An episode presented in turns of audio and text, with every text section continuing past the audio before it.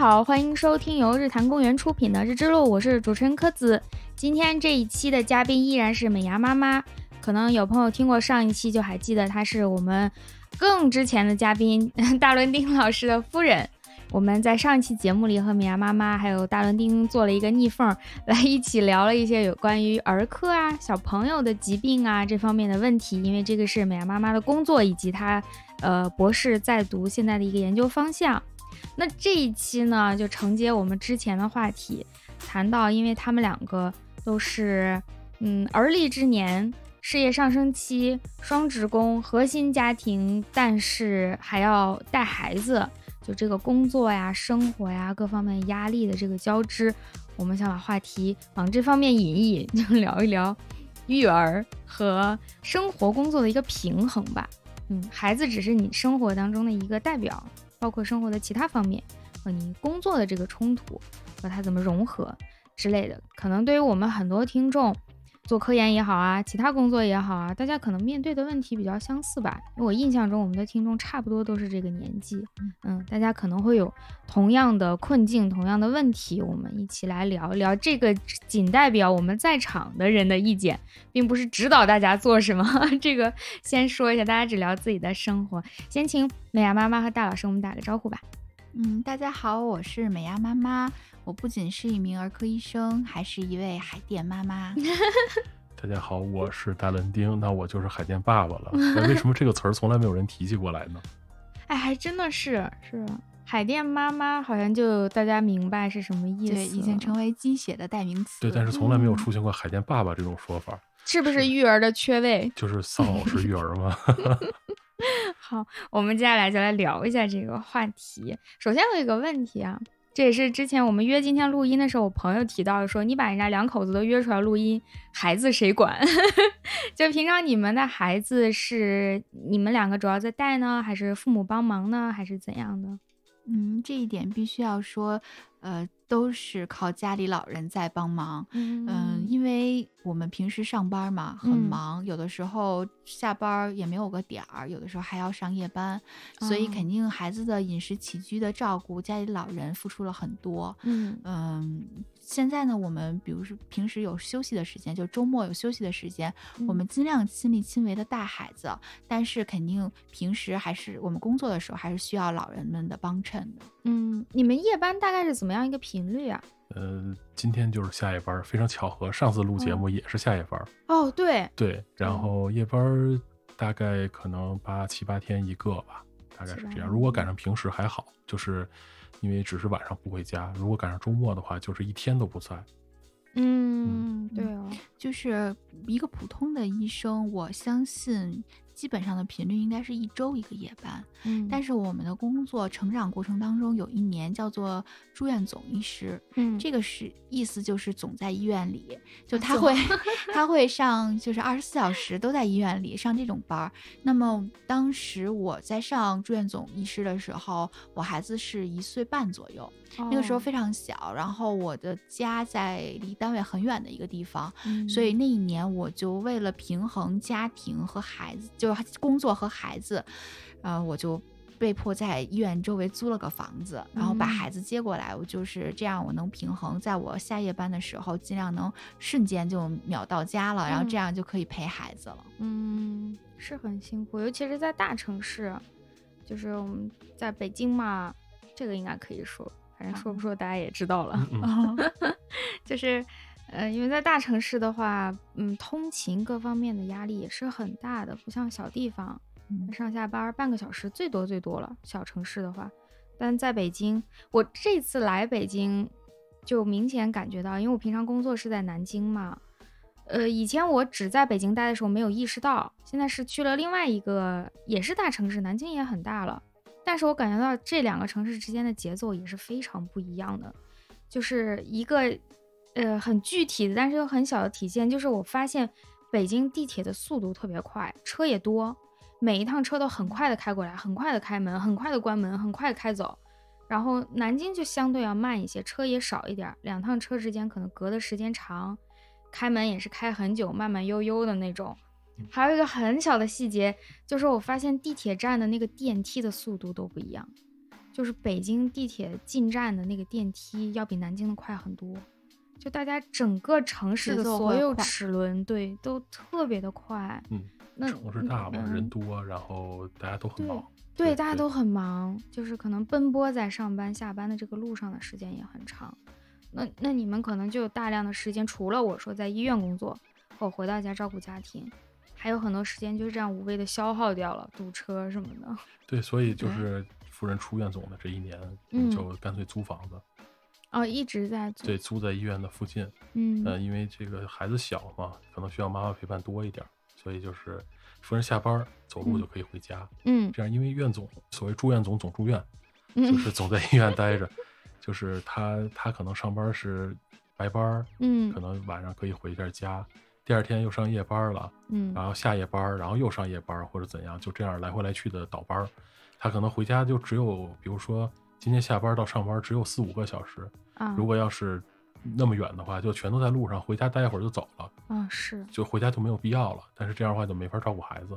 对，北京有时候路上通勤能到一个多小时、两个小时的，这都很正常了，对，嗯嗯。哎，已经感觉到这个压力了。怎么第第一个话题就已经焦虑了，就很沉重。是，这是一个没办法的问题，就这个时间啊，没有就是没有。对，所以就要像海绵里的水，尽量的去挤。嗯嗯，就想各种的办法来去解决这个问题。嗯，就比如说像租房子呀，然后因为明明家里是有房子住的，但是因为远，所以我只能租房子。然后呃。包括通勤啊，改变他的这个就是出行方式啊，什么就这尽量这样子来解决问题。嗯，哦，那会小朋友小还不牵扯到上学，如果要上学，就要考虑学校、家和你工作的距离。对，对，又是一个问题，学区就不聊了。所以幸好 幸好有老人可以帮忙。还有一点就是大家一定要啊，呼吁大家早。婚早育，因为这样可以趁着家里老人还年轻的时候可以帮衬一下。因为如果要是太晚要孩子的话，可能家里老人身体都不会太好了，所以可能嗯就是压力会非常的大，而且呃自己的那个身体和精力可能也跟不上小孩子这个高速运转的这个身体。对对，小孩就是充电五分钟，折腾一整天，待机二十四小时。对对对，精力无限。大人上一天班，就算你不上班休息的时候，你也折腾不过他。嗯，是啊，是啊，哎呀，就感觉哪怕不是医生，就普通的人要面对这个压力已经很大了。现在没有托儿所这种东西了哈。嗯，但是我是个人这么认为，就是无论你工作再忙，你回到家里，你既然想要成为一个妈妈或者一个爸爸，那么你要承担的这个责任是没有办法去逃避的。嗯，那么就尽可能多的。想办法压榨自己的时间来去陪孩子，嗯，哦，这个是义不容辞的，因为呃小时候的这种亲子的陪伴时间越长，那么才能建立更稳固的亲子关系，这种信任感和安全感是孩子会受益一辈子的。就是这个我从来都没有后悔过，我当年可能少睡了多少个觉去陪孩子，因为上院总的时候，嗯，是总是上夜班的，就是晚上是在医院睡的，对。白天回到家呢，我是一个很缺觉的状态。但是孩子面对你，他不知道你是一一 宿没有睡觉或者什么样，那我可能就喝一杯咖啡，然后继续陪孩子玩。那虽然很辛苦，现在想一想，可能我三十多岁再让我去一年。这样的生活的话，我可能体力上已经不如当年那个二十多岁时候干这件事情这么有魄力了。但是我觉得我不后悔，因为那个时间段的付出是孩子一辈子没有办法再弥补的。我那个时间段就要这么付出，才可以让他在小的时候建立那种安全感。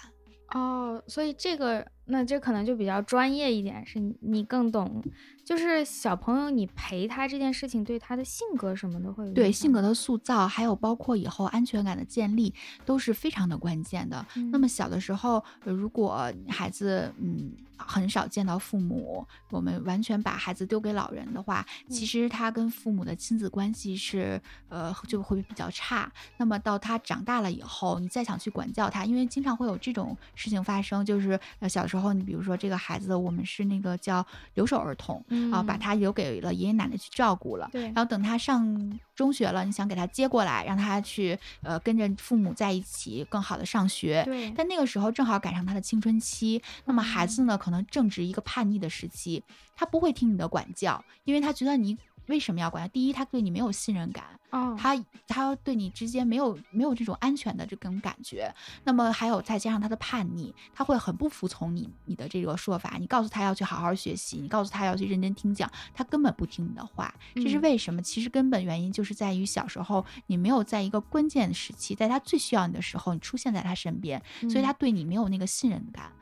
啊，你再说什么都是无用的，他只会屏蔽屏蔽的。你给他讲道理，他也也无济于事。他可能也许他遇到困难或者是痛苦的时候，遇到挫折的时候，他可能最先想到的是给他的奶奶打电话哦，哦，或者是他不会跟他的妈妈去诉说，他不会去把他的内心的想法告诉妈妈，就是因为他在最关键的时期没有和妈妈建立这么良好的一个亲子关系，所以。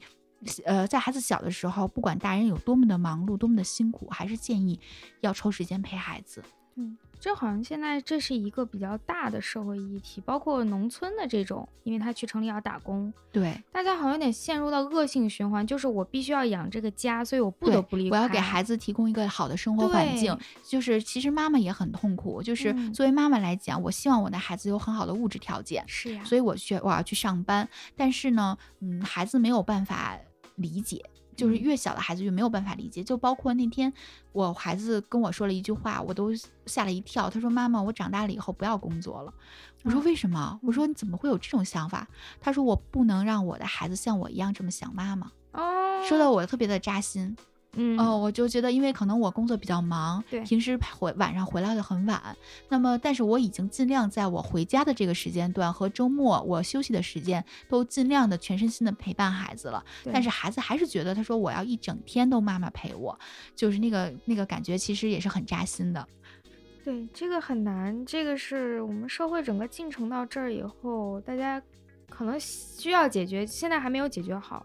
不光是医生，不光是城里的这个双职工家庭，农村现在也是这个问题，就大家都是这个问题。对，但是尽量我们去努力吧。就是我们呃，虽然有这样那样的客观原因没有办法避免，但是我们内心要明白，就是可能你陪他的这个这个几个小时，要比你给他买一个什么玩具，或者是买一个什么好吃的要更重要。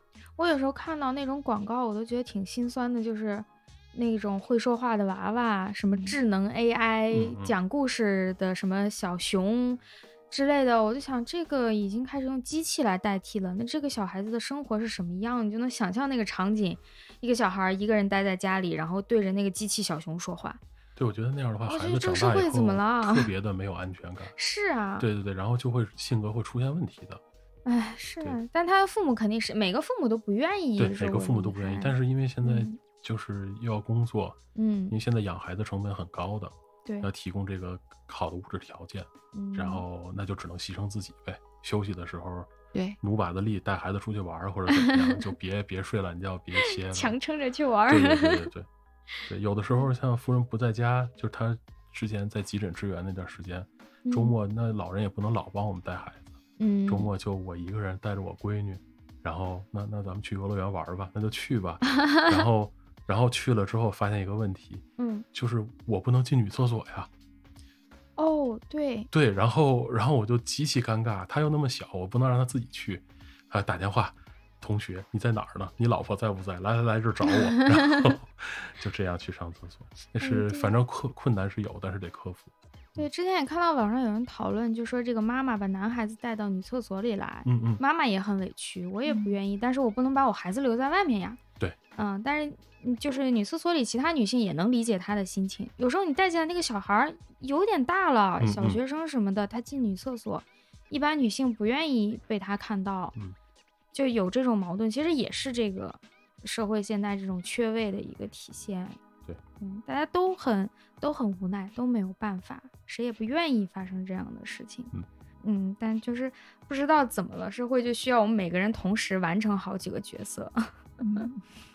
就很难，包括就是你们医生特别难的一点，因为你的下班和上班的时间不是那么明确，嗯，不是像传统的有些工作，说我就是九点上班，五点下班，那么五点之后我就陪我的家庭，白天我可以以一个固定的方式来解决育儿的问题。对，就是我们会有，比如夜班啊，或者我们加班，对，有突发情况这种事情，就没有什么办法，就是经常就时间不固定，嗯啊，但是我们尽量就说。尽量不要发生什么情况，就是跟孩子说好了，我周末带你出去玩儿，然后突然取消了，这样我觉得就这这是这是非常严重的事故，最好不要出现这种情况。其实也发生过一些，比如说我们两个人正带孩子在外面玩儿，就当时是在。呃，就是北京附近的一个城市，就是周末嘛，就是类似于度假，住酒店度假。然后单位有急事儿，然后病人出现了病情变化，然后就把大老师临时叫回去。嗯，然后就这种事情也发生过。嗯，但是没有办法嘛，这个孩子就既然生在这个家庭了，可能就要面对这些事情了。他可能慢慢也就习惯了这个。嗯，对对，这个也是个问题，就是你的工作。和家庭都是最需要你的一个阶段，这两个阶段其实是重合的。你的事业的上升期，你需要在单位上付出很多的一个时间。就我在我的工作中也体会，虽然我还没有面对到这个冲突，但我观察我的同事呀，包括其实我需要思考这个问题。尤其我们同事们就是女性最直接的，那你要不要生孩子？如果你生孩子的话，那你的工作就要停一年，这一年当中会发生很多的事情。你自己的工作被打断，你的竞争对手还在往前走，等等等等，就是事业上升期和一个孩子最重要的一个时期是是冲突的，其实没有什么好说，就是冲突的。所以。建议大家早婚早育啊，而且需要自己把心态放好，然后你自己去选择吧，就看你自己的那个价值观里头会看更看重什么。比如像我自己来讲，我是一个巨蟹座女生啊，所以我是很看重我的家庭的。嗯，那么而且我嗯每一件事情都想做好，每一个角色可能都想尽心的做好。虽然我的能力有限，但是我我可能我当妈妈这个角色里面，我也想。扮演到更好一些，所以我就尽自己的所能吧，把因为孩子不能重来，孩子不可以让他重新再成长一回，所以我肯定会把孩子和家庭放在一个比较高的位置。嗯，那么呃，竞争对手如果走得更远更好，其实我 祝福他，就是不可能兼得，一定要做一个选择，是这样的。嗯，对，肯定是因为人的精力和时间都是有限的。嗯，那么当你在孩子这块付出的时候，肯定在事业上就会有一些兼顾不到的地方。嗯嗯。因为咱们上一期节目也谈到了，就是呃，医生这个职业除了医疗工作，还有教学，还有科研。对。那么你在当医生的时候，你肯定不可以牺牲病人的这个医疗质量，这是不可以的哈。但是那么你在呃，就是科研方面，可能就会牺牲一些自己的时间，因为科研本来就是用自己的时间去做的。对。那么你你的时间如果分配给了家庭和孩子，可能这一方面就更时间就更少了分配的。对啊，是很难，就总是要放弃一点是吗，就二十四个小时，我只能这么选。对，然后或者放弃自己的娱乐时间，或者是睡眠时间，这些都是要，就是去权衡的。那美牙妈妈，你在这个过程里有，嗯，就是迷茫啊、纠结啊，然后最后怎么选择这个过程？还是你就很明确，反正我就是选家庭，我就是一切优先家庭，没有什么纠结。会有迷茫，因为我自己还是。挺希望每一件事情至少不掉队，虽然我不一定非要，呃，有多么出色，但是我要做到不掉队。那我的可能我的同学，比如说都该升某一个职称了，都应该怎么怎么样，呃，达到一个什么水平了？我希望我至少是一个平均的水平，不能掉队掉得太远。所以这样的话，你在面对孩子的时候，你就会觉得可能确实孩子和家庭侵占了自己一部分的这种事业上面的这个时间，嗯，也是很。抓狂的，有的时候也是很抓狂的，呃，但是只能自己内心调整好，靠自己去调整自己的内心。您生孩子的时候，当时大概工作是一个什么阶段呢？工作三四年吧，这么一个阶段。有纠结吗？有没有考虑说，哎呀，那我现在生孩子，我可能有一年就不能工作？哦，那个时候没有考虑，因为我我们。当时想的比较清楚，就是想，呃，早一点要孩子，这样可以，一个是家里老人嗯都可以帮忙带，对啊，老人还身体比较好，年轻的时候可以帮忙带，然后还有一个呢，就是优生优育嘛，因为年轻一点的时候肯定身体比较好，呃，孩子的质量也会比较高，所以就是很明确我要结婚，然后之后就要早要孩子。对，因为我现在工作之后，我们的同事。大家纷纷就在工作第一年开始要孩子，因为都是因为读硕和读博的时候根本顾不上，完全不敢。也有一些人在读书期间生孩子，但是大多数人不会，然后就一拖都拖到三十多岁，我们这个科研的人差不多就是这样，博士三十多岁才能毕业，然后工作，工作第一年就生孩子。但是因为工作的第一年又特别关键，很多那种青年项目啊什么之类的都需要你在三十五岁之前完成。嗯，所以我就觉得这个压力，它那个矛盾点就非常的尖锐。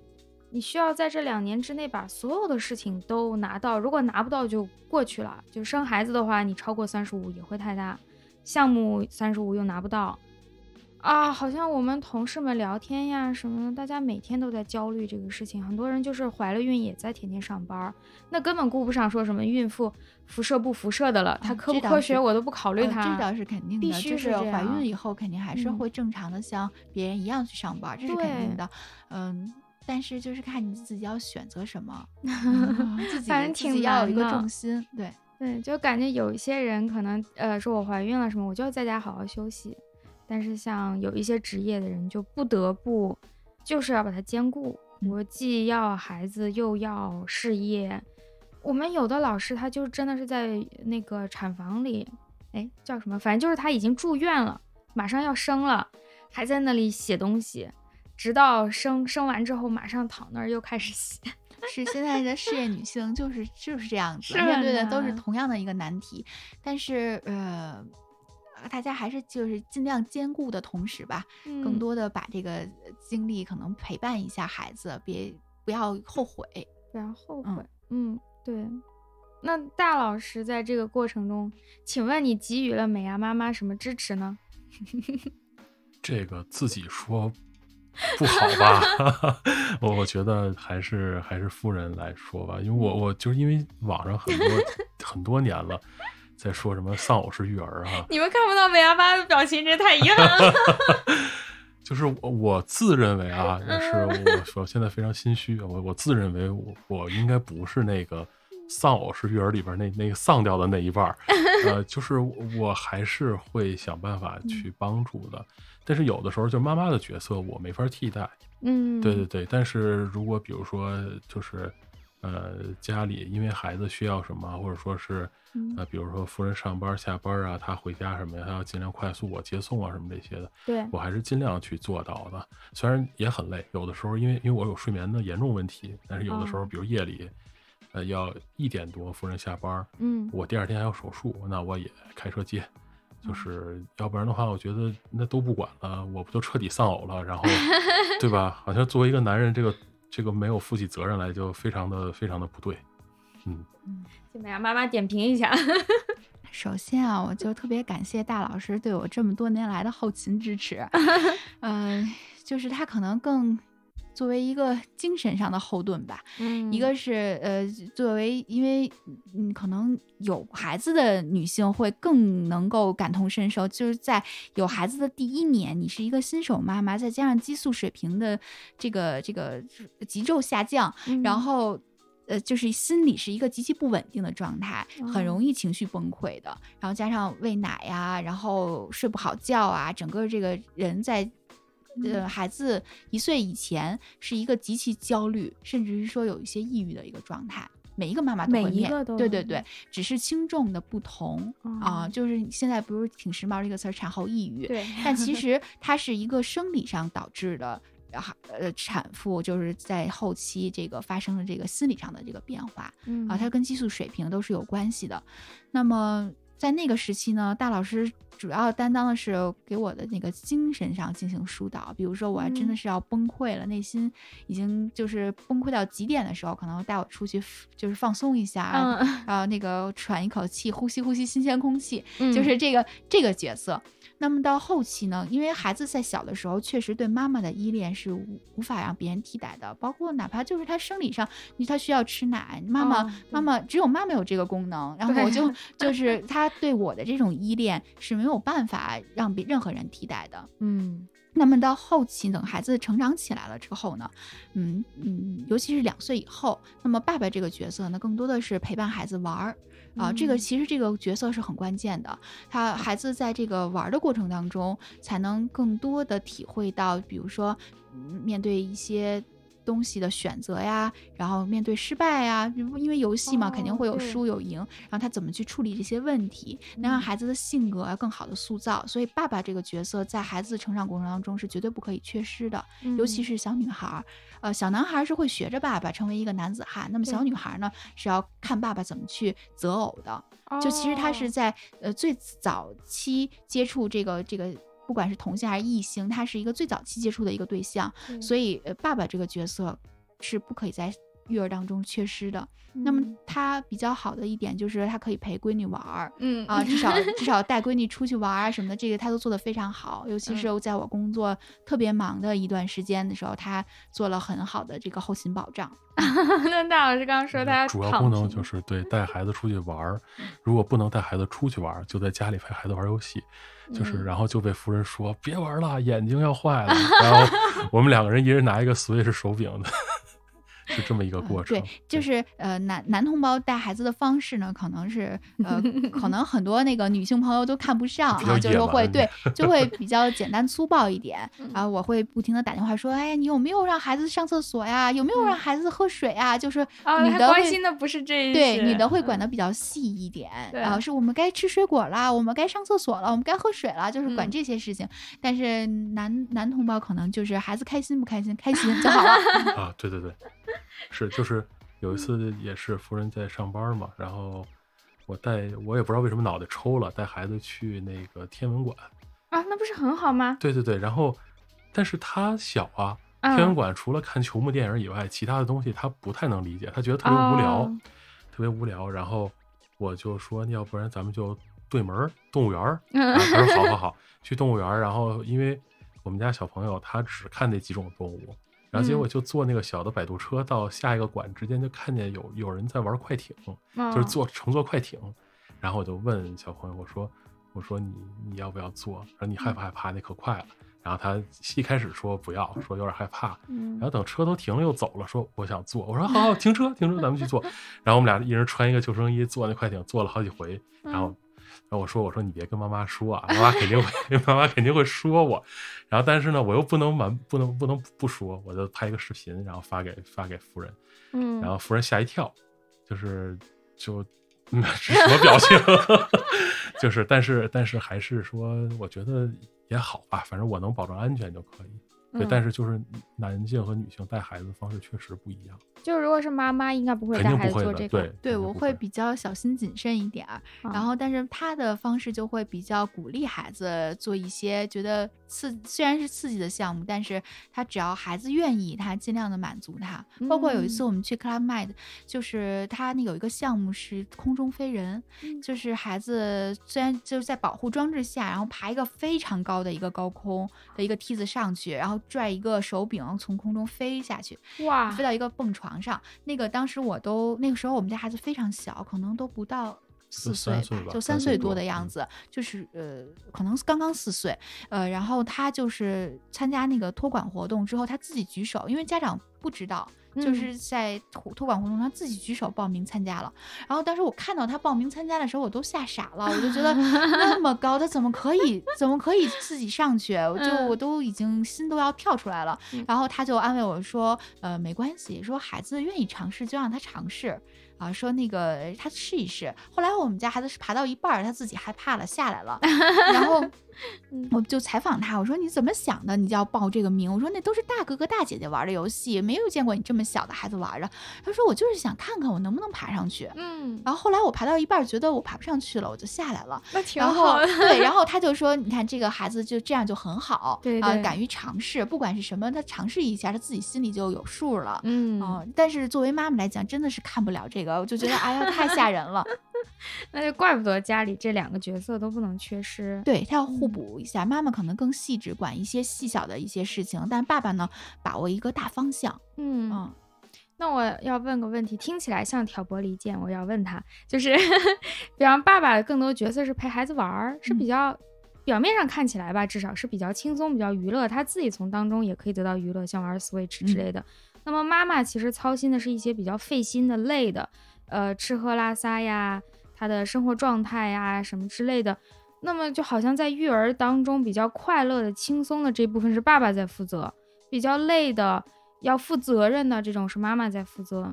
嗯，至少在我们家应该是这样子的，包括孩子学习的规划，然后事无巨细的一种，比如比如说马上要暑假了，暑假怎么安排？嗯，然后包括学什么课程，孩子要做什么事情，小的目标任务，然后每天要打的什么卡，就这些安排工作，包括要做一些规划的表啊什么的，这些细致的工作可能都是妈妈来完成，爸爸只需要定一个大的方向就可以了。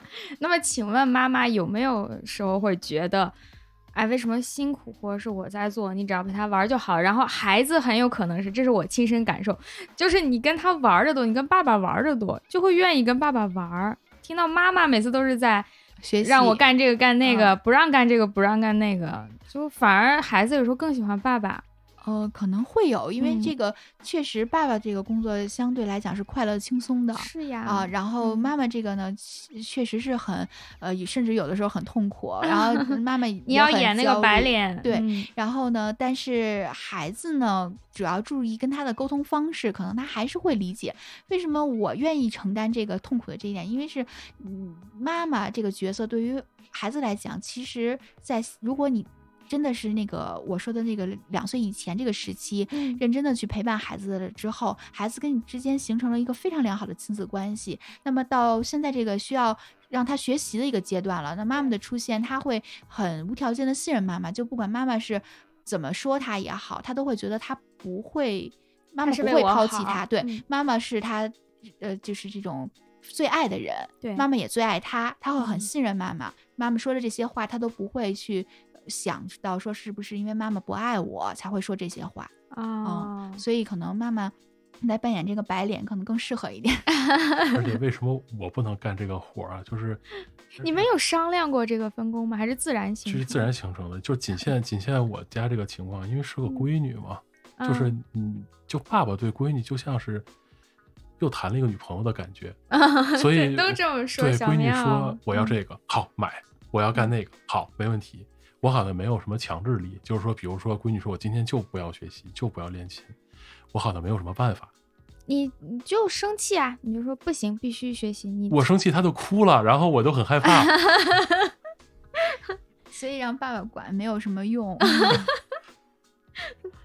那就这这个有没有什么？嗯，就是因为您是做儿科的嘛，有没有什么医学上的，就是理论科学性的解释？还是说大家？只是自然就这么形成了，就说爸爸反正管不了那么细，就陪着玩就好了。这样呃也不是，我觉得这个没有，因为我也见过很多的那种爸爸，很很细致，然后呃这个应该还是个人性格的问题啊。这样不是说科学上讲一定要爸爸就是陪玩，对对不是不是，嗯，但好像是比较多一点，就是妈妈管生活、管规矩的这种情况还挺多的，嗯，比较常见一点，对。但这样的话，呃，爸爸其实从带孩子当中可以得到一些娱乐，但妈妈的这个娱乐就没有办法从这得到了。那像你，你要兼顾，你看现在已经要兼顾你的工作、你的研究、你的孩子，那你自己有没有一些放松娱乐的这个时间呢？嗯，其实啊说实话。呃，因为巨蟹座女孩嘛，都是其实是是内内心是很懒洋洋的，嗯，就是她会希望有一个发呆、放空自己的时间。这个时间在当了妈妈以后，真的是很少有。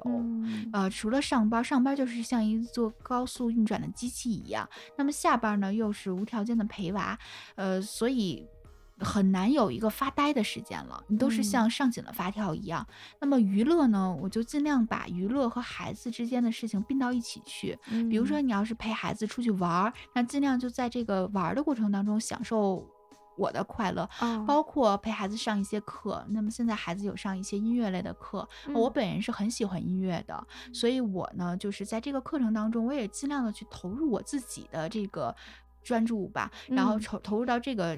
呃，音乐课的学习当中，我觉得自己在这方面除了有一些专业的提高，同时也很享受这个过程。嗯，那就还是因为时间不够，所以只能把它合并合并对对，包括像比如说我我孩子呃周末会有一个游泳课，那么我去上游泳的时候呢，我就把孩子交给教练了。嗯。那我自己同时也办了一张健身卡，嗯，然后这个时间段呢，就孩子归教练，然后我呢自己去游泳健身，然后这就有一定自己的时间了，就是这样子，对对，就是把这些生活呢进行一个整合，嗯，那就是因为您是有儿科的这个背景，就有更多的关于小朋友的知识，科学上的知识，他身体上的知识，呃，对儿童心理的理解。那这些知识会带给你更多的安全感，还是更多的焦虑感？你可能会知道它发生哪一些严重的事情，你会更害怕。会有这种情况吗？有没有你的专业影响到你的育儿？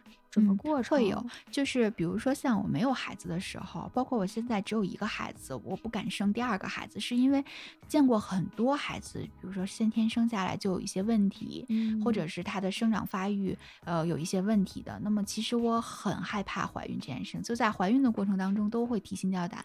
那我妈妈经常说说我们那会儿怀孕的时候根本没有想那么多，都是孩子来了啊就生下来就完了，然后没有想过孩子还有可能在肚子里就。发生了各种变化，但是我对，但是我在怀孕的时候就是很焦虑，就会提心吊胆，就会觉得哎呀，要是什么什么样了怎么办呀？什么什么怎么？因为想的东西会多一些，呃，就会很焦虑。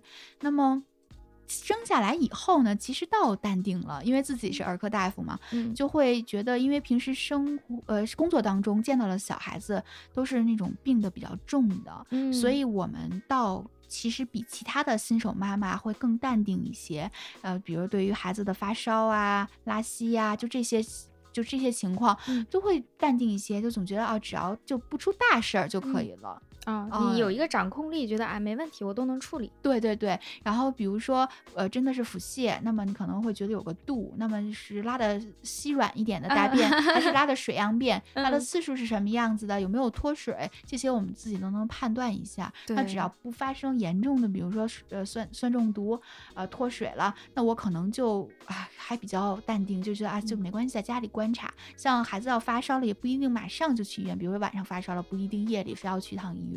你可以观察一下，第二天白天再说，你自己也会对症的一些处理，所以会相对不那么焦虑，会好一点。对，会好一些。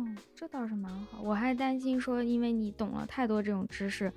然后就会每天都害怕，哎呀，他会不会得这个，会不会得那个？嗯，我觉得从我的观察，倒比我一些其他的同学学别的专业的同学，嗯，要淡定很多，而且也粗糙很多。就是养孩子没有像别人那么细致，他们可能会纠结这一这个牌子奶粉和那个牌子奶粉有什么区别，然后很细致去纠结一些特别细致的问题。那我们可能就会把握一个大的方向啊，大的方向只要是健康的就好了。嗯。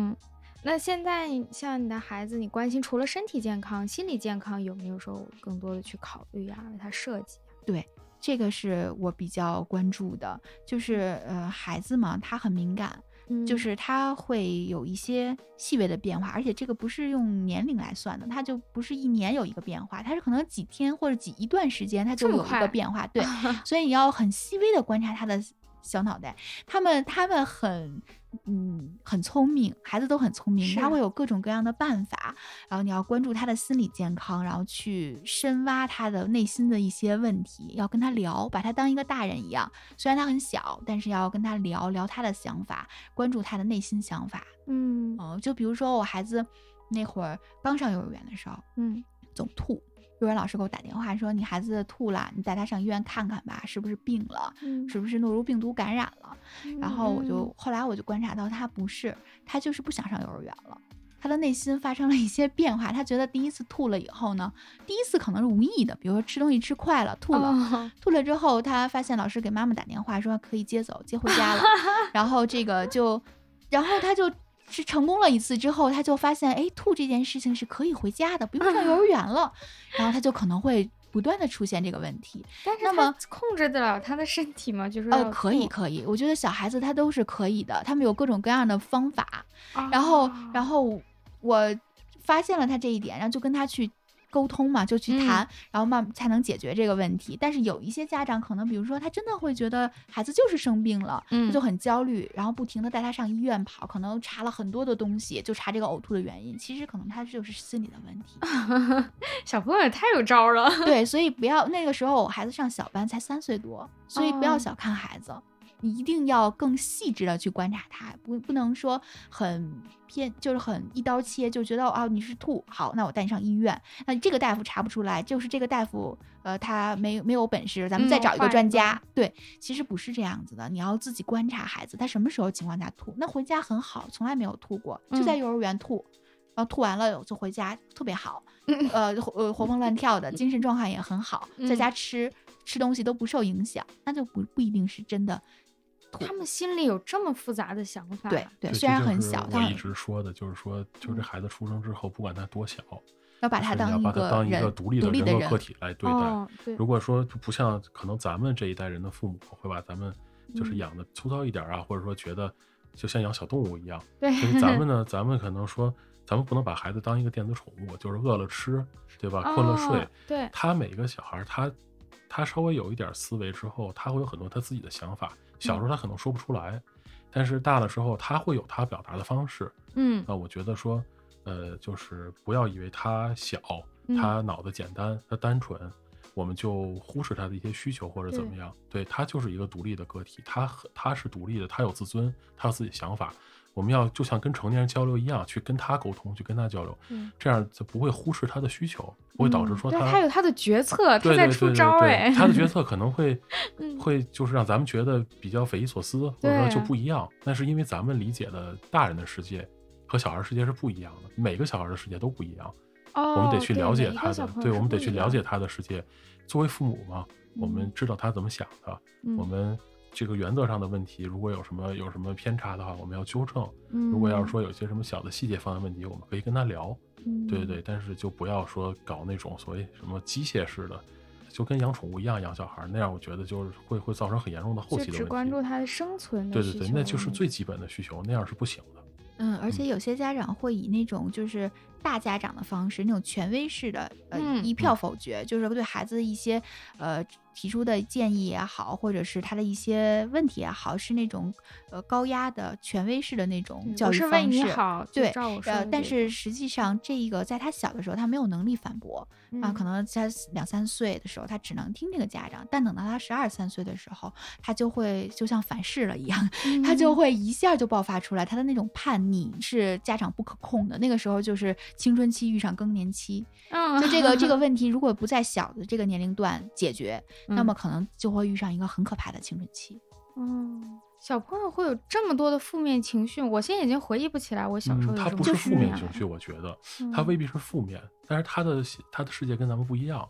对他会有他独特的想法，他未必是负面的。好比说他不想去上幼儿园，对他不是说我觉得幼儿园很烦，或者说我觉得幼儿园不自由，他可能只是觉得我的幼儿园见不到妈妈，或者我到了一个陌生的环境，我觉得我不适应。嗯啊，我不舒服，就是我不愿意在那儿待着。他焦虑嘛，这很正常。他未必是像咱们说我不想上班，很烦，对，不是这样的，对对对，不是这样的。但是说小孩的思维还是非常丰富的。就像孩子特别小的时候，我们经常说一个词儿叫闹觉，就是这个孩子就会不停的哭，然后闹觉。其实那个时候大大人也应该反思一下自己，是不是孩子在比如说该喝水、该吃饭的时候，你没有保证他的这个呃。这个最基本的人的需求就是温饱问题，然后或者他在他累了该休息的时候，你没有哄他睡觉，那么他现在已经到一个极度崩溃的状态了，困得不行了，但是你还没有让他睡觉，那个时候孩子就会闹，他就没有办法用语言来形容他自己有多难受，但是他会出现闹觉这个情况。其实孩子都是在。不同的阶段都在表达着自己的需求。如果当你呃每一个他的这种基本需求你保障了之后，其实孩子并没有那么难带。哦，我懂了。那就是你的小朋友，如果他想要什么，经过你们沟通是合理的，你尽量满足他的需求，他的情绪会比较稳定，是这样的。对，但是也不是说一味的呃就是惯着孩子。对对对，这就是但是要把握一个大的方向。就要把他的想法让他表达出来，尽量让他是，呃，把他当一个独立的人格去看待。嗯，我前一阵儿跟一个朋友聊天，他家小朋友大概上小学吧，他就说，呃，他送孩子去个蛮好的学校，是需要面试的那种。嗯，老师面试完他的孩子以后，就跟他说，给你的孩子评价很高，并不在于他很聪明什么之类，说你的孩子非常的 chill。非常的放松，非常的有安全感。嗯，说这个是很难达到的。对，要远比让他很聪明啊，会十个语言啊什么，要比那个难得多。对。对，这也是我们家庭教育当中最看重的一点，因为实际上我觉得我和呃大老师在成长过程当中，其实都是一个缺乏安全感的性格，包括以后呃成长了上大学以后，我们是不是选择要出国留学什么的，就这一方面，我们的内心其实为什么很纠结，就不想去是。也是因为不想离开家，对，就是没有那种安全感。我觉得背井离乡了之后，我内心可能会很不稳定，会很很害怕，很害怕那个陌生的环境。那么，我希望我的孩子呢，就是不能因为。一些心理的因素影响他未来的成长，他可以说我自己去选择，我想去或者不想去都没有关系，这是他可以自己去选择。但是不要因为比如说自己内心因为某一种缺陷吧，然后去没有办法去选择另外一条路，这样就不好。我觉得我们可能我们应该是一代人嘛，我们这代人其实物质条件已经很好了，比起我们的父母辈啊或者再往前的人，但是我们经常处在一个就是。我下意识的知道，我想要的东西是我不应该直接得到的。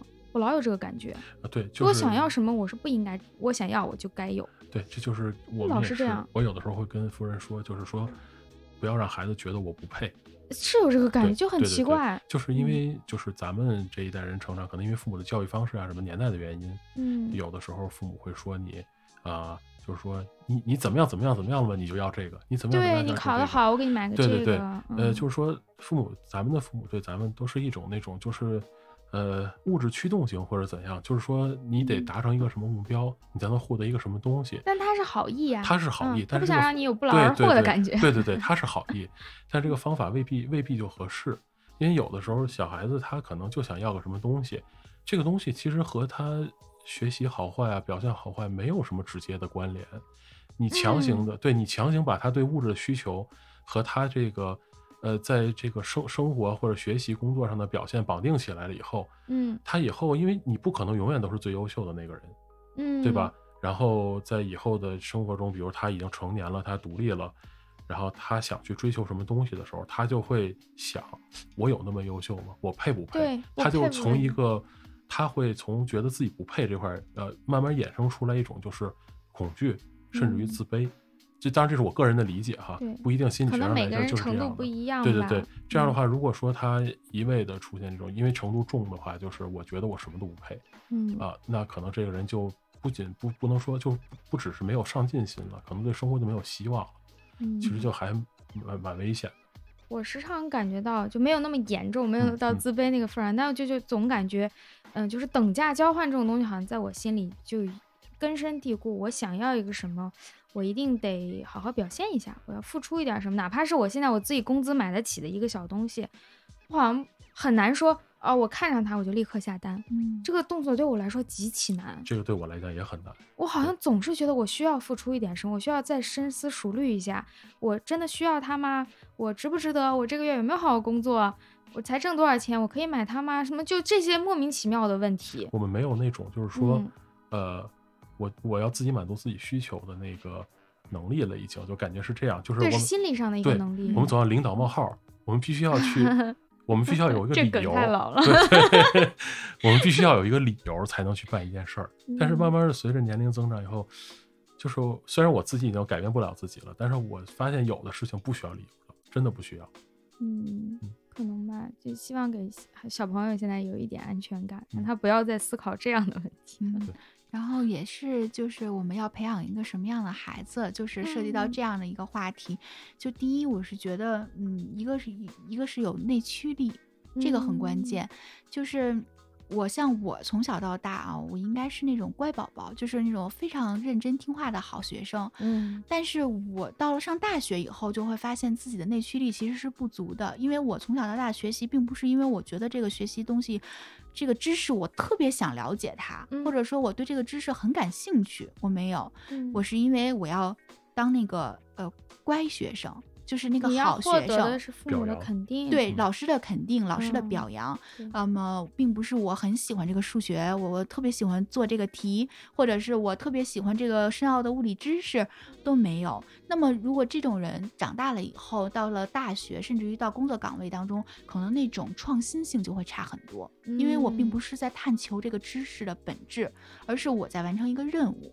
对，没有人在表扬我了，没有人在夸赞我了，我就不想干了。哦，这个就是我们我在反思我自己的成长的过程当中，我会觉得我的这个呃人格就已经设定为这个这个人设，就是这个乖宝宝这个人设之后，他在。长大了以后会遇到的问题，那么，所以我其实在我孩子的教育过程当中呢，我是一定要让他是真的是有内驱力、有思想的，他并不是为了得到某一种表扬而去学习的，而他是真的对这个东西感兴趣，然后他想要去学，培养他这种这种模式、这种思维方式，这远比表扬两下难多啦。对，但是幸好我孩子可能就是这种类型的孩子，他 他。嗯，他可能就是说白了，就是脸皮儿比我厚很多，然后他是不为表扬所动的，是吗？对，那很厉害。一般小朋友还是喜欢听到表扬啊，靠这个来维持自己努力的。但是他可能会对某一个东西真的是感兴趣，因为他会觉得他。不因为对这个感兴趣，他就得不到表扬，就是就就是不因为对这个不感兴趣就得不到表扬，没有建立一个联系。对他喜欢这个事情可以得到表扬，他可能喜欢另外一件事情也可能会得到表扬，所以所以就是很宽泛，并不是说你只有选 A 才能得到表扬，你选 B、C、D 都是错。他可能很宽泛，所以所以他可能不觉得他干哪一件事情就和表扬建立了一个什么联系。哎，我很好奇，就是那你在面对这些问题，包括你反思自己的成长和为小朋友设立一个这种培呃培养机制吧，你有没有去看一些就是特别专业的文献呀、书籍呀，说我要获得一些这种前沿的科学知识来指导我，来带我的孩子？会有。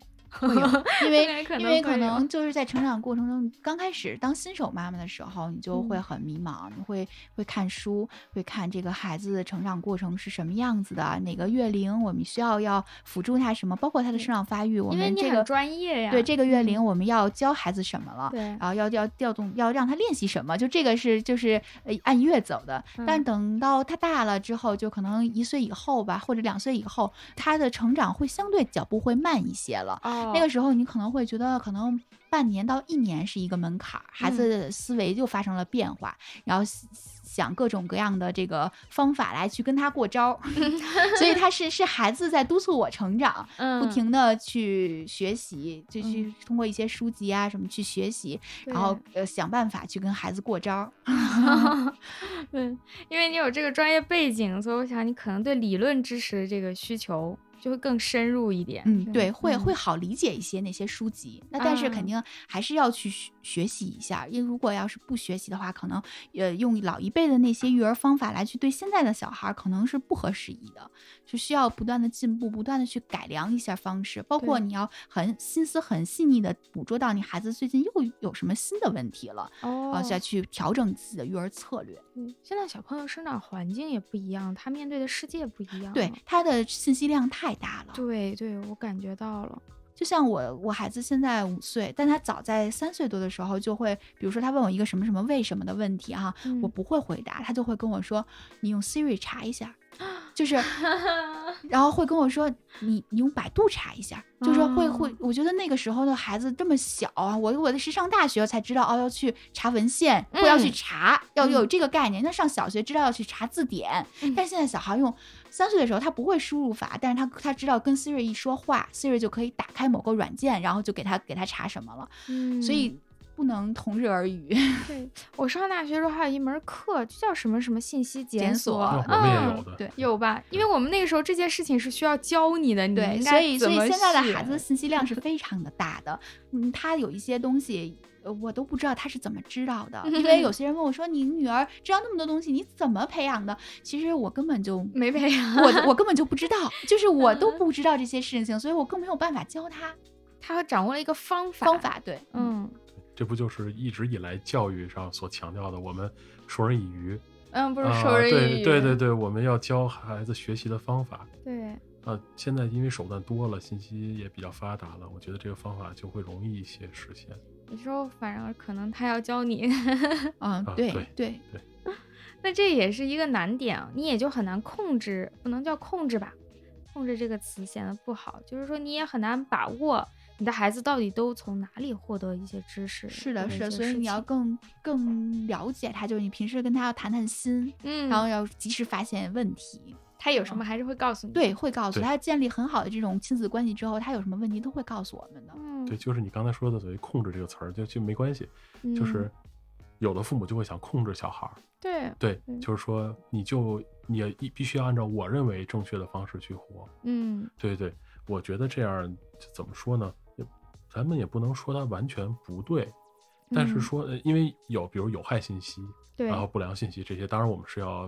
作为家长，我们要屏蔽掉的，这是一种控制，呃，但是说有的家长呢，就是以以我自己粗鄙的认识，我觉得他是因为，呃，他没有办法去跟一个就是脑子更灵活、想法更多的小孩去交流，所以他通过控制来控制这个小孩的思想，不要那么发散。哦，其实是家长的不安全感，对，是家长的不安全感在作祟。如果你们要是特别古老的牛博网上面有篇文章 叫做《牛顿的一生》。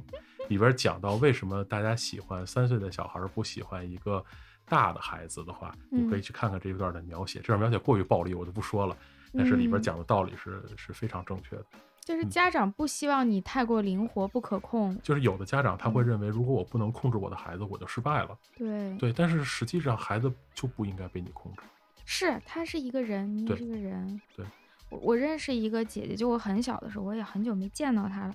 她只看一本杂志，是他们家精心为她挑选，就是叫《米老鼠》。我不知道现在这个杂志还有没有？应该还有，还有是吧？就那个里头，它是漫画，比较花花绿绿，但是它刊登都是就是迪士尼公司的这几个，呃，以米老鼠为主的这几个，所以内容是非常安全、幼龄，又有一些趣味性。就他们家精心为她挑选的这个期刊，就跟她说。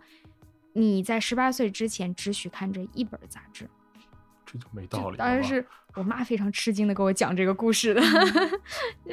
她因为她觉得其他的杂志都可能会带有或多或少的有害信息，包括那时候有些小说的那种杂志会讲恋爱的故事之类。她觉得她女儿在十八岁之前不可以接触任何这些东西。但是你你家长说不接触，她就不接触吗？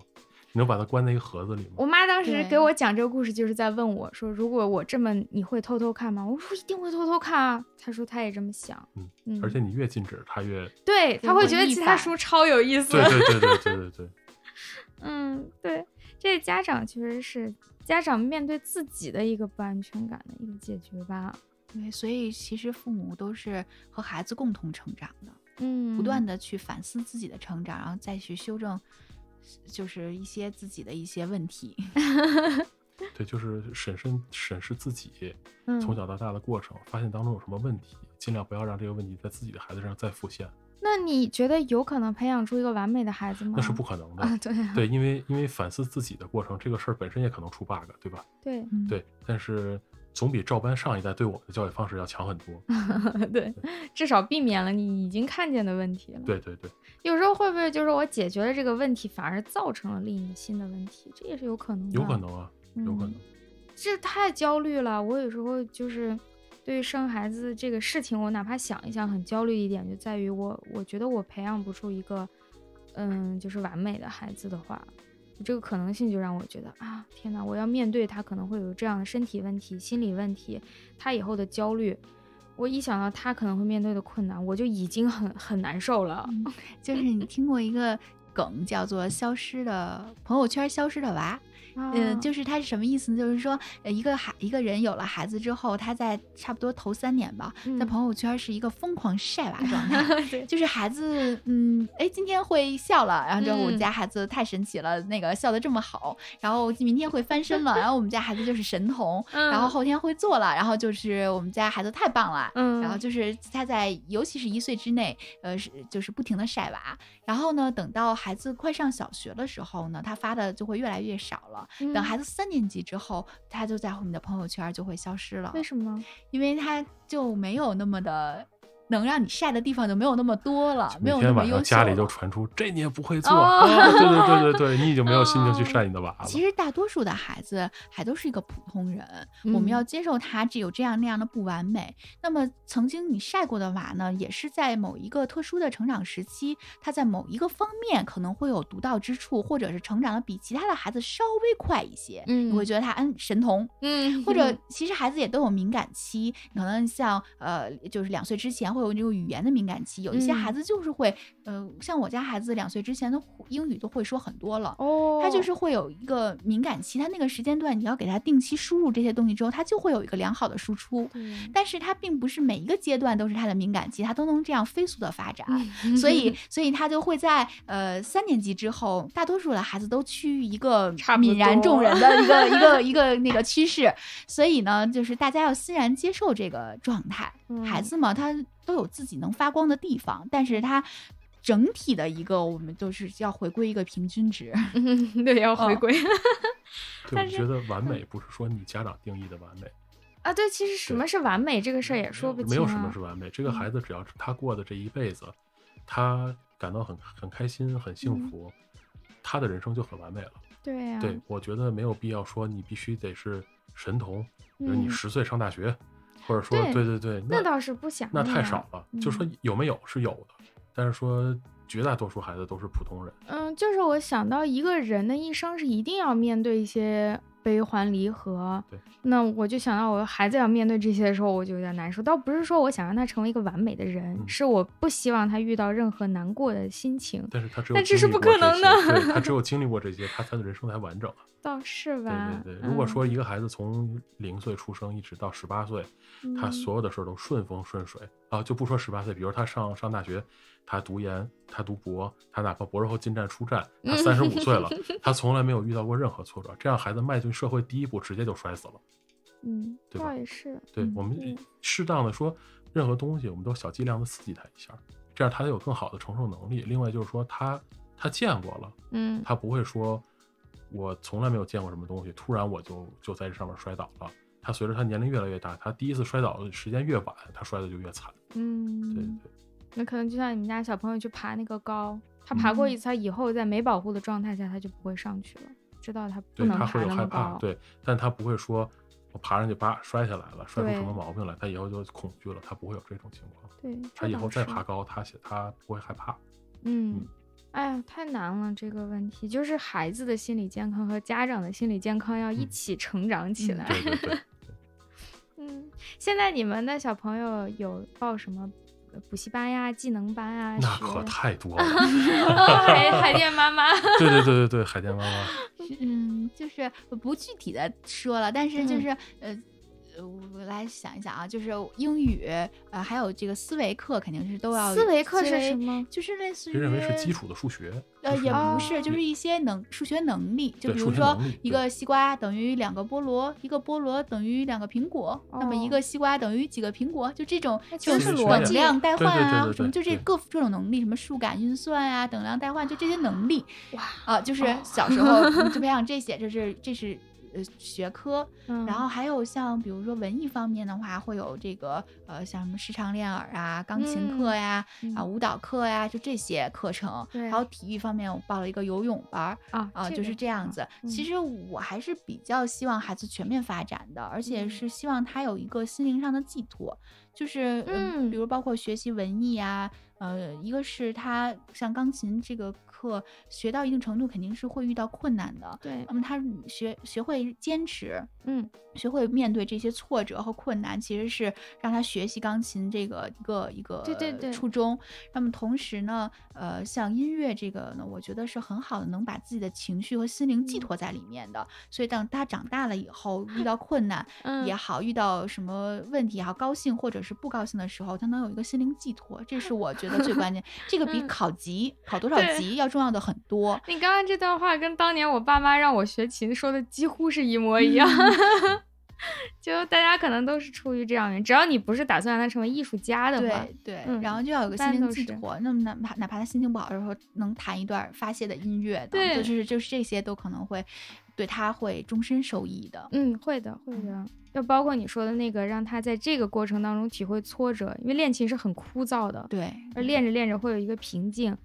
如果他能学会度过这个的话，对于他其他方面，呃，包括练琴，我们家孩子刚开始也是非常的顺的，很顺，顺风顺水。但到了一定程度之后，就出现了这个瓶颈了。那么这个时期，我也问过孩子，我说你是怎么想的？他说他就是觉得，呃，可能会侵占了一些他玩的时间，嗯，然后同时呢，就觉得能弹好了，他觉得是一件很愉快的事情，但是他。肯定为此要付出一些了，不是像以前那么简单就可能达到他那能谈好的这个标准了。但是我问他，我说那你要不就放弃，就不不学了咱们？但他说他不想放弃，这一点我还是非常开心的，就是觉得他自己第一，我给了他一个选择的权利，就是他可以选择，但是他自己知道不想放弃，我还是挺欣慰的。嗯，他想去尝试。我妈老说就是。呃，学琴坚持不下来的都是大人坚持不下来，不是孩子坚持不下来。孩子有时候他只是发发脾气，说太烦了，我不练了，或者我今天这个没练好。然后有时候是家长坚持不住了，不想给你在这折磨了，嗯，也不想听你到底心里怎么想，不想跟你沟通，那你别吵了，就咱就不练了吧，我也不想花这个钱了，然后就停了。很多练到四五岁，呃，四五岁刚开始练吧，很多练到就是小学。没有在练的，基本上都是这样停掉对，其实孩子的这个包括特长或者是兴趣爱好的培养，真的是很需要家长的韧性的。嗯，哦，就是如果家长是那种就是坚持不下来的，那么孩子很容易也就放弃了。是，小孩子要放弃的原因太多了，也很快会有新的东西吸引他的诱惑很多的。对，但是我觉得我们俩已经。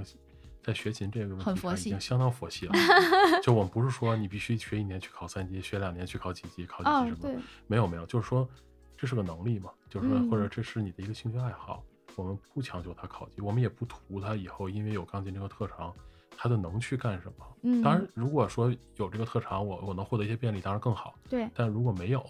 我们也不会因为说对非常功利，觉得你看我学了没有用，嗯，我们不会这么想。你们没有任何一个班儿是说图我以后能够给他加分儿或者上什么学校的这种其实现在应该特长考试应该已经很难了，很难就是在为升学途径做什么贡献了。是主主要还是培养孩子的一个个人的一个底蕴和气质。对，反正我们报的这些班儿没有说就是特别功利，为了以后为了考试而考试。对对对，没有。嗯。有没有这种班？我不太了解北京这边，就尤其现在的考试政策了，有没有什么技能是大家报这个班是为了他以后好升学的呀？像我们那时候会报奥数，但是奥数好像已经嗯不能加分了。嗯。有吗？你们也要了解升学政策呀，应该还是会有，还是会有。但是还因为我们家孩子比较小，所以还没有面对到这个问题。哦，我知道有一些很早就开始准备了呢。对对对，肯定还是会会多少会有一些这些。还是挺佛的，感觉到了，问都问不出来。对对对，所以我说这个我们是海淀 假的海淀家长，对假假冒的，对对。但这个班的量也挺多的了。现在可能可上的课也多，我们小时候是没那么多可上的，没那么多人会，谁教你？对，现在很多班就是你看那个呃，对小孩儿，包括对小孩家长宣传材料，嗯，就不仅限于什么语文、数学、英语啊、音乐呀这些的，游泳这个什么呃马术哦，橄榄球，然后曲棍球这种的，我经常看见有小男孩背着个背着个曲棍球的那个杆子去，我说这是要干啥？然后呢？就是很多这样的班非常非常多。你们大城市有这样的资源呀？不不，但我觉得就是看你是什么心态吧。嗯，就是有的家长，就是我有的时候会说啊，当然这不一定完全对。就有的家长他会认为，你看美国小孩小时候打橄榄球、玩曲棍球，我们以后要出国，我们要跟他融入到一个文化里，我们去学这个，我觉得大可不必，是吧？对，因为你的文化不在这儿。你你如果别的小朋友每天上学踢个足球啊。或者玩个游戏机啊，然后你们家孩子背个曲棍球的棍儿上学，说你看我玩的是这个，反而对他的他的这个生长成长都不利。你们有考虑过吗？就是要让孩子与众不同，还是与大家一样？首先得合群儿。哦，不能当一个有些人喜欢哦，我的孩子跟你们的不一样，就更厉害。我不知道，我不知道美伢妈妈怎么看，反正我就是一个不太合群的人。嗯，看出来了。就是当我的我的同学们都在听周杰伦的时候。我在听施特劳斯。对，哎，有有一些家长会说，就是你同学都看的通俗小说，听的流行音乐，你得去听，因为你得跟他一样。对，但我不是，就是说，当大家都在听周杰伦，我在听古典音乐；当大家都在玩网络游戏的时候，我在写代码。嗯。当大家都去，呃，比如说，就是去瑜伽，或者说去去健身房的时候，我去射箭了。然后，其实就挺与众不同的。这个对我个人来讲，当然我获得的快乐从当中也没有问题，也一点都不少。但是怎么说呢？有的时候你会想，就是你你回顾的来看自己所进行的这些娱乐活动，你会发现你永远都是一个人。对，会有你需要承受一些。对你有的时候，有的时候你心情不好的时候，或者说你情绪不好的时候，你突然回想到自己的这这过来的这些年，你就发现你所做的每一件事儿，除了工作以外，都只有你一个人。有的时候就会就会有点有点有点失落。对，就那你培养孩子，如果要把他培养成一个与众不同的人，不管是好或者不好，那么他就要承受这条路上只有他自己这件事儿。如果他愿意，嗯，可以的。如果他不愿，如果他没有这种意愿，我生要把他培养成一个与众不同的人，我觉得这对孩子是不是个好事？对我也是这么认为。就是首先呢，就是学一个什么东西也好，不是为了标榜自己的身份。嗯啊，不是说我学马术是因为我有钱，因为呃英国贵族都骑马，所以我我要买匹马，不是这样子的，而是真正孩子的兴趣点，如果在这一块儿，那我可以去尝试。我不是为了用这个来彰显我自己的身份地位，或者是某一种阶级，不能用这个来。来辅佐家长来展示自己的这个地位，对对，再黑暗一点说，就是家长展示自己的，拿孩子去展示自己。对对，呃，这是一个。第二个呢，我觉得在孩子呃生长发育这个心灵发育的这个阶段，还是应该让孩子更多的去参加团体活动，比如说你去参加合唱队，嗯，然后或者是足球队、篮球队，就是这种团体的活动，他能更多的接触到各种各样的小朋友，跟他志同道合的小朋友。那么，在这个过程当中，他可以锻炼他的社交能力，嗯，然后锻炼，而且还有小孩是很容易模仿别人的。那么，当你的这个周围的群体都是呃一样的优秀啊，一样的呃愿意战胜困难，一样的愿意克服困难，这种不屈不挠，有这种不屈不挠精神，那么他很容易就被带动起来，他也要克服。可能在家里是那种娇宝宝，对吧？但是到了这个群体当中，他就可能会很坚强。所以还是希望孩子在成长的过程当中多参加这种集体活动，哦，这种集体的这种项目是会对孩子生这心理的发育会更有帮助的。哦，那还是从他性格培养这方面去考虑一些问题。对，而且小孩对社交的需求一点也不比咱们成年人少。对，嗯，是。对，如果他是在家是一个乖宝宝，出门就是一个人活动。他没有朋友的话，他以后性格也会不好。走向社会也是会遇到问题。对他没有办法和别人交流了以后。呃，其实这个也是我们俩反思一下成长的过程当中。那么第一个就是刚才我谈到的内驱力是需要小孩需要培养的。第二个就是社交能力，社交能力其实并不是在长大了真正步入社会去摔跟头体。才去培养出来的。那么，真正的社交型的人才，其实你看幼儿园，你就能看出来谁是那种社交型的人才了。在幼儿园就培养的，就这种能力已经在不断的培养了。嗯，对哦。哎呀，好复杂，看起来只是参加一个活动，参加一个培训班，其实对他以后整个人生都有很大的影响。对对。天哪，我觉得就是养孩子这件事情，已经够拿一个学位了。嗯，对，所以有这个教育学嘛？对对，真的是，而且每一个爸爸妈妈其实都有他自己的一套教育逻辑，他都可以写成一本博士论文了。对，然后包括现在上那个网课，有很多就是那种一对一网课，其实，在小孩子的成长过程当中，也不一定是有多好，就是因为他没有一个群体，没有竞争对象。嗯，就是他可能呃。如果比如说我是要中考考生、高考考生，我有一个科是瘸腿儿，然后我需要老师来帮我一对一辅导，那可能对他有帮助。对，但是小朋友这么小的年龄，可能在集体当中去锻炼自己的社交能力，远比他学几个单词、学说几句话要有用的多。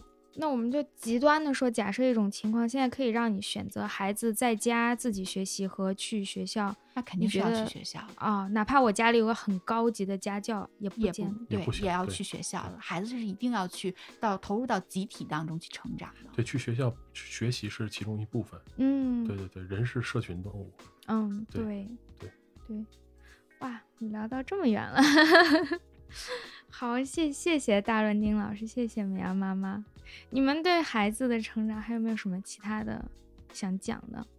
那我多说两句，就是就是要警惕小孩的讨好型人格。不过这个刚才已经说过了。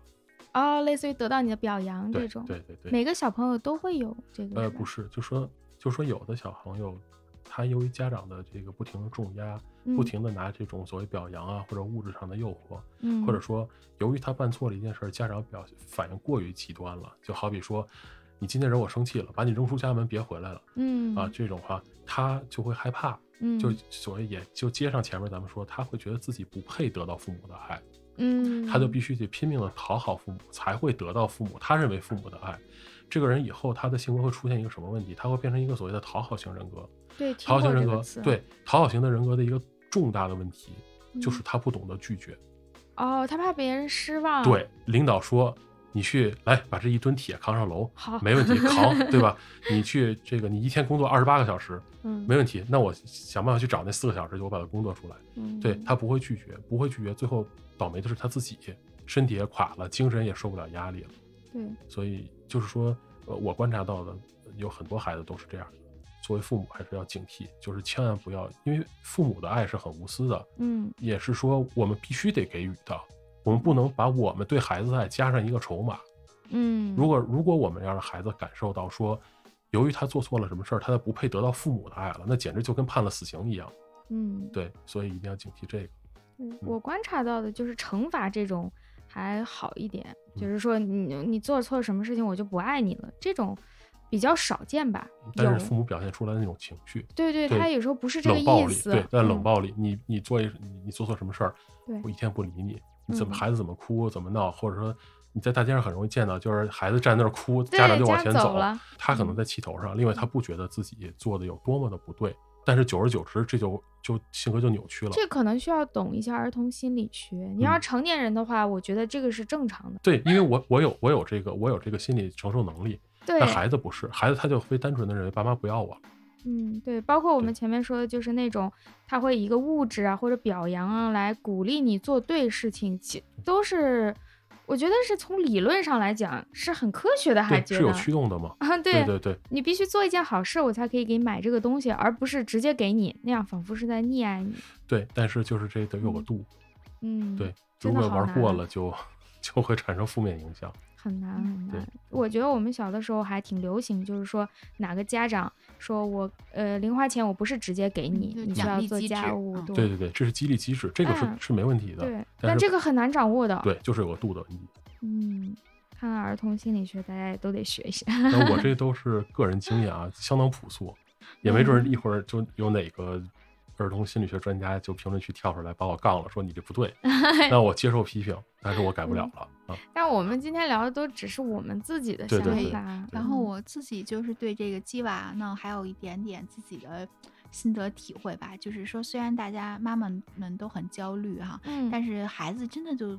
我自己的经验告诉我，就是它真的就像是水里漂的一个篮球一样，你越往下压它呢，它往上反弹的那个力量就会越大。哦，所以不要逼得太紧，它要每天有一定的释放的出口。而且在孩子越小的时候，嗯，体育运动啊，就是像这种体体能的训练，对他来讲，他。如果付出的越多，到后期他收获的红利可能就会越大。嗯，像我上高中的时候，就觉得有的时候我真的不是，嗯，就是真的不是不想好好学，可能真的是太累了，学不动了，就会有那种感觉。对，那么越尤其是女孩子越到后期会有那种后劲儿不足，她的不足其实并不是我的脑力跟不上男孩子，其实是体力跟不上男孩子。所以我们的体能越来越好的话，孩子可能会后劲儿越足。嗯，这一点也是需要我们教育上不不光是让他去学这些呃数英语啊、数学呀这些东西，还要在体能上加大他们的培养。身体健康、心理健康，身体健康是心理健康会更重要一些。完美定义。嗯。对，医学上是是有这种定义是吧？健康是什么什么？对，WHO 对健康的定义是身体和心理都要健康的。对对，如果只有一一边健康，那你就不是一个健康的状态。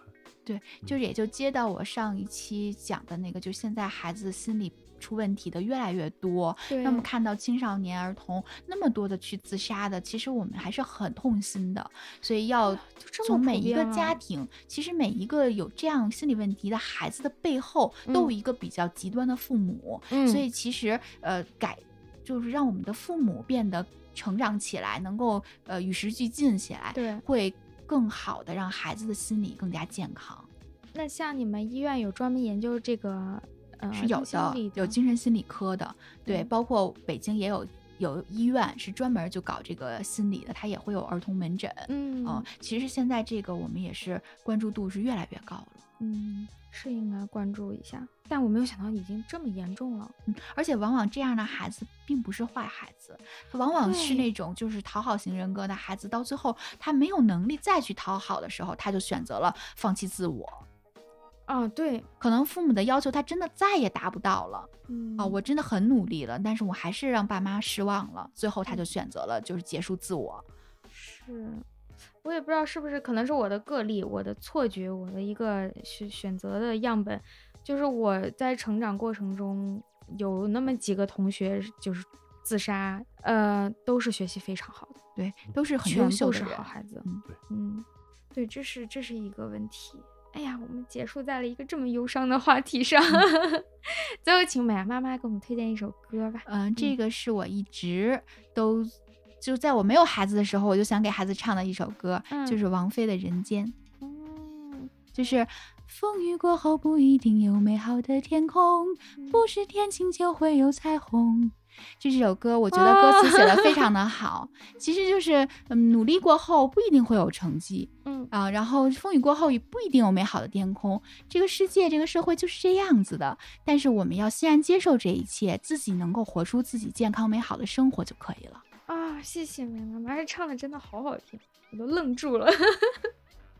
谢谢谢谢，那我们这期节目就在这首《人间》当中结束。不光这个节目，其实说的育儿，有时候也聊到我们自己，我们也是从小朋友长大的，然后还会有后面的小朋友，就是大家自己的一个生理、身体健康、心理健康，我们怎么面对现在这个不光鸡娃也在鸡我们的这个生活、这个社会，然后共同成长，对，共同成长吧。好，谢谢大老师，谢谢美伢妈妈。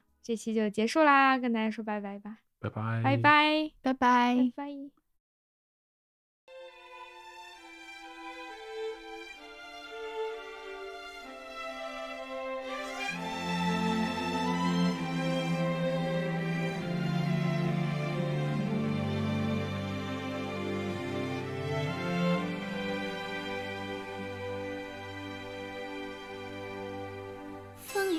不一定有美好的天空，不是天晴就会有彩虹。所以你一脸无辜，不代表你懵懂。不是所有感情都会有始有终，孤独尽头不一定惶恐。可生命总免不了最初的一阵痛。你的眼睛只看得到笑